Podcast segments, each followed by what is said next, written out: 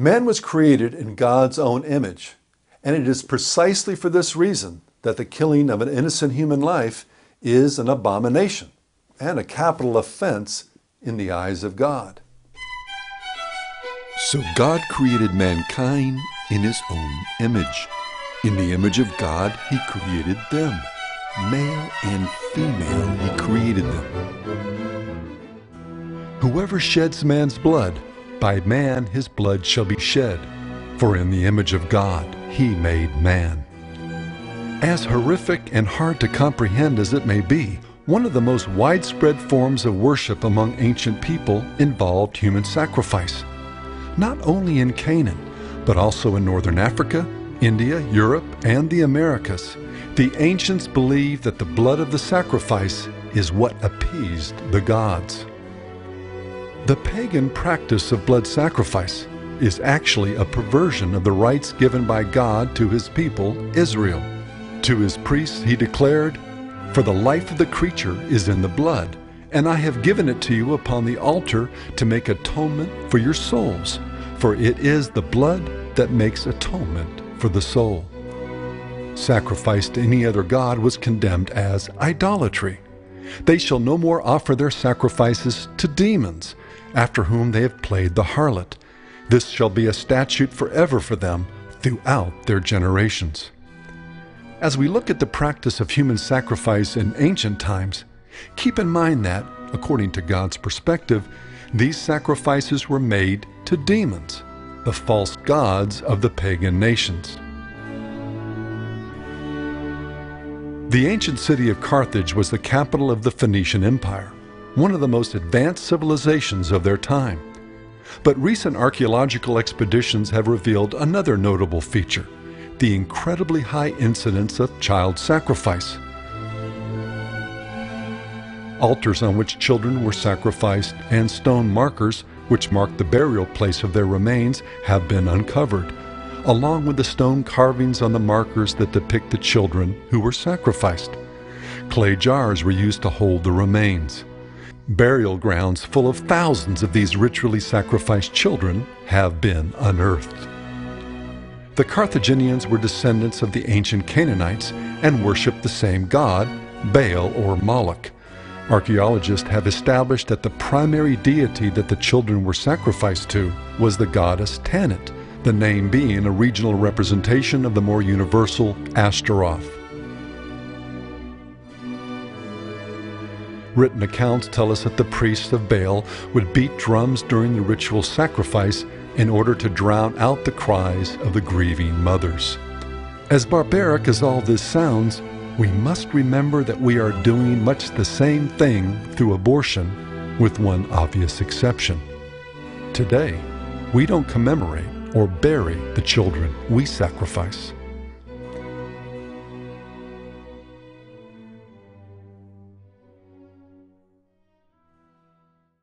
It would be easy to attribute these ancient sacrificial rites to primitive superstitions and believe that science and intellectual advancement would eventually cause this type of brutality to lessen and finally cease.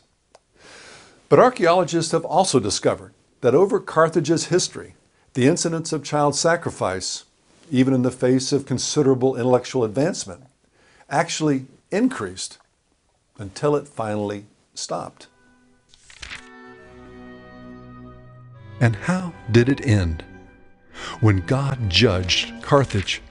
Roman armies invaded and destroyed the entire civilization, going so far as to cover the ground with vast amounts of salt so that the land could no longer be cultivated.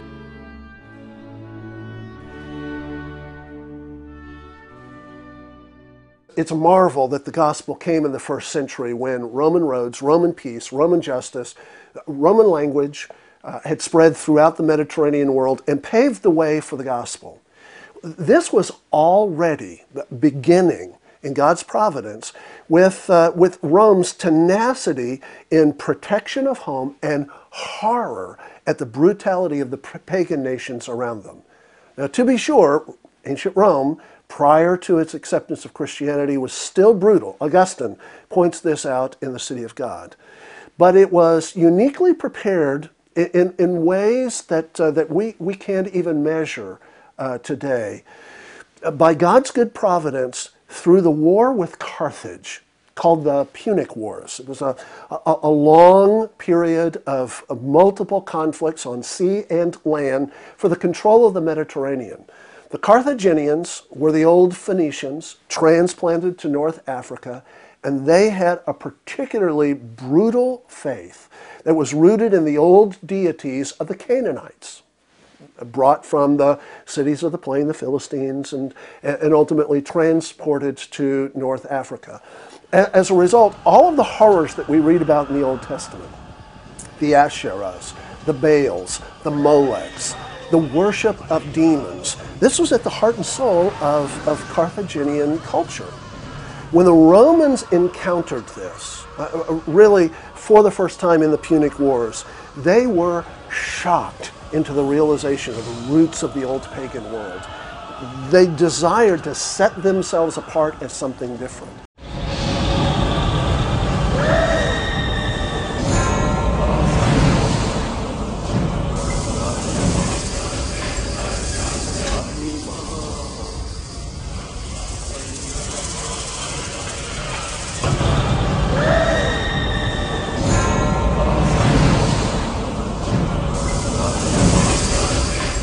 Fact, it is estimated uh, that one half of all children born in Carthage were ultimately given over to this ritual infanticide slaughter. There were whole sepulchres filled with the bodies of infant children that the Romans discovered when they came and conquered Carthage. It was one of the reasons, and this is rarely discussed by historians, although it's oftentimes listed. It's one of the reasons why the Romans were so brutal in plowing under the city of Carthage and salting the earth. It was their intention that never again would the specter of this kind of awful brutality, this unnatural destruction of your own seed sweep across the earth again. And interestingly, we note that many of the infanticide walls in Roman military outposts disappeared after the Punic Wars. It so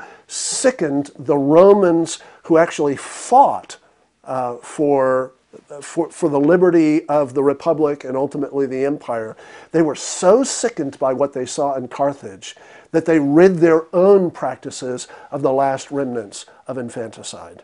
Hannibal, the great general who crossed the Alps with his famous elephants, was a brilliant general, but he was the bearer of that old, ancient pagan religion of Baal and Molech. The Romans, not yet Christian, saw the horror of retreating in history and thus fought tooth and nail to hold off Hannibal's brilliant assaults. The result was that Roman culture was left in a kind of no man's land where spiritually, they were left to build up the roads, build up the language, the communication, uh, the, the network that ultimately the gospel would run on and run literally to the ends of the earth just a few generations later.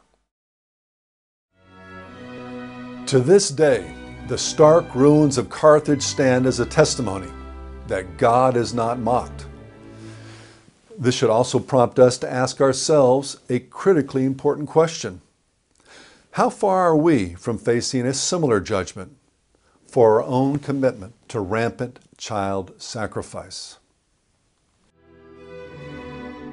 The Roman historian Tacitus records that the ancestors of the English speaking peoples, the Angles, sacrificed to the Mother Earth goddess. In his Germania, on the origin and geography of Germany, Tacitus describes this gruesome ritual as a ceremony performed by slaves who were immediately afterward drowned in the lake.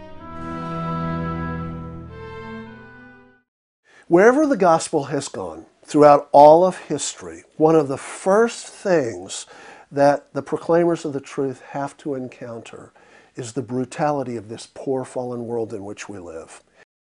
It is the essence of all pagan cultures that they have a thirst for blood. So, throughout all of antiquity, we always have infanticide, abortion, uh, we have uh, euthanasia. It's, it's universal. Plato and Aristotle commended it as a means by which to direct society. Going all the way through the Roman era, we have infanticide walls outside of the cities.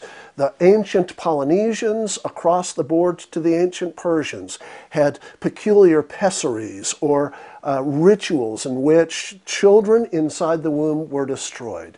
It was a universal, it is a universal of paganism. Therefore, when the gospel goes forth, inevitably one of the first things that proclaimers of the gospel, whether they're missionaries in the dark depths of some uh, unexplored continent, or whether they're penetrating into the urban regions of the ancient world, they invariably first have to proclaim God's justice against the wickedness of shedding innocent blood. Always they faced the specter of child killing first.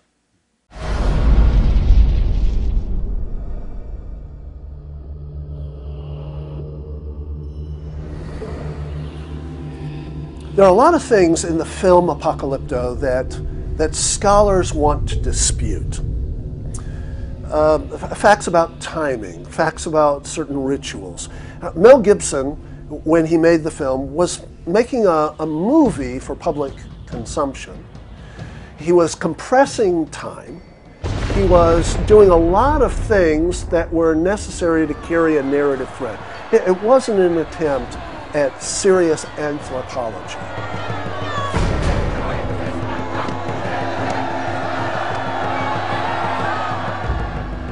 Uh, nevertheless, virtually everything that he describes brutality, the, the human sacrifice these are all indisputably elements of the, the cultures, both the native cultures and the Mayan cultures that he describes.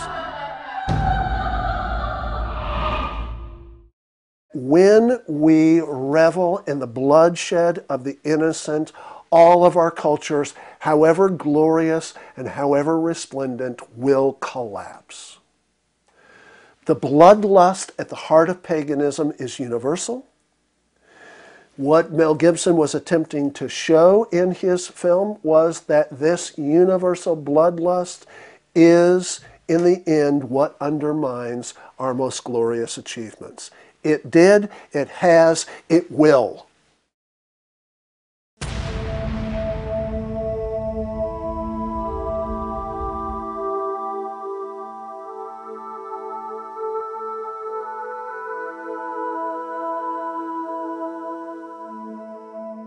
There's an interesting article by Josh Clark that talks about cultural relativism. It pretty much says that it is okay for the Incas to have killed children because of cultural relativism.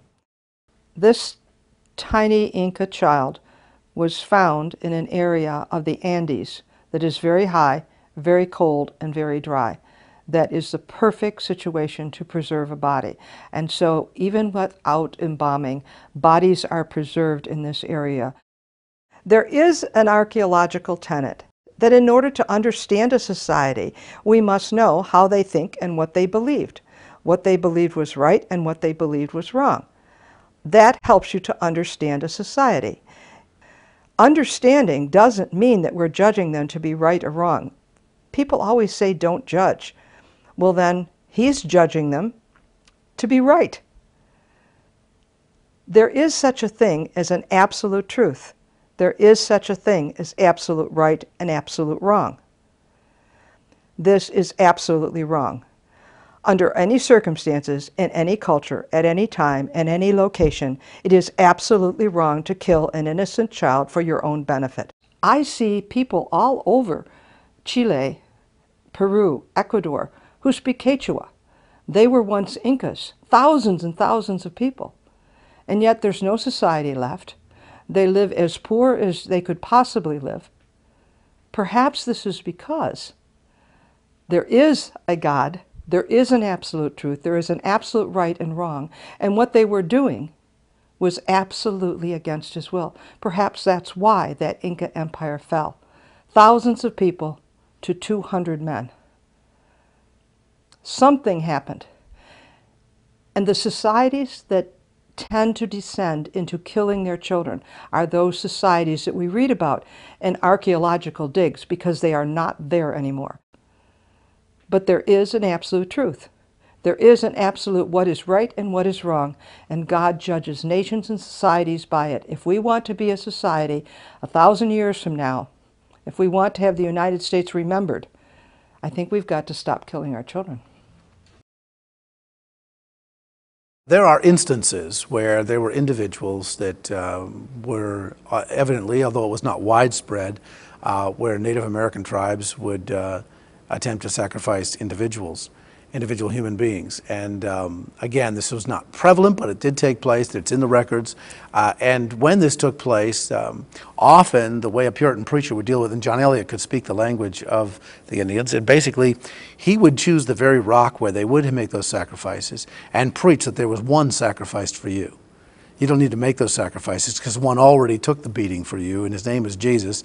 And he would stand in the very spot where they had sacrificed animals, or they had sacrificed uh, or attempted to sacrifice a human. And uh, one story that's very close here to um, us is a, a, rock that's known as Chamber Rock today, but in the archives, um, I've read a story about how they were about to sacrifice to an individual, one of the missionaries, Thomas Tupper, and along with Richard Bourne were walking along the path. They saw it, they cried out to God, and they said, Stop this, uh, this act uh, in the name of uh, uh the Lord. And of course, they looked at him as a clear, blue, sunny day, and they, they, they just ignored them. Knowing that they, of course, could be the next ones that are taken, uh, they preach it. And all of a sudden, out of the blue sky comes a thunderbolt, breaks the rock into several pieces, and obviously the tribe gets saved. They get converted. Uh, interestingly enough, years later, more than 100 years after that event, they brought some scientists in because they said this legend, must be just a fable. And they had scientists examine that very boulder, saying, could this boulder actually have been split by um, uh, lightning? But they didn't ask that to the scientists. They just said, tell us how this broke. Well, scientists came out and said this could only have been broken with a thunderbolt of lightning because of the way it's scarred and broken into its various pieces. And of course, it was known as um, Sacrifice Rock. It, uh, it became known, but now known as Chamber Rock. And there's a Chamber Rock Road not far from here where that event actually took place. Many sacrifice rocks that were used to sacrifice animals, and sometimes even humans were turned to pulpit rocks when those individuals became Christians. And um, it was not to vilify the individual, it was simply to convert them from the worship of darkness to the worship of the true God. And it's interesting that those are markers all around here, the miraculous intervention of God. And if that can happen once, it can happen more than once. And it's the same God that was working here in the 1600s that's working today. That's why we can have hope. Where did the practice of child sacrifice ultimately take these societies? The Canaanites, Carthaginians, Indians, Aztecs, and Northern Europeans, everyone who practiced open, culturally sanctioned human sacrifice to pagan gods and goddesses were eventually destroyed, wiped out by invading armies. The lesson for us so called moderns? Nations must obey God's eternal law concerning the sanctity of human life or face the dire consequences.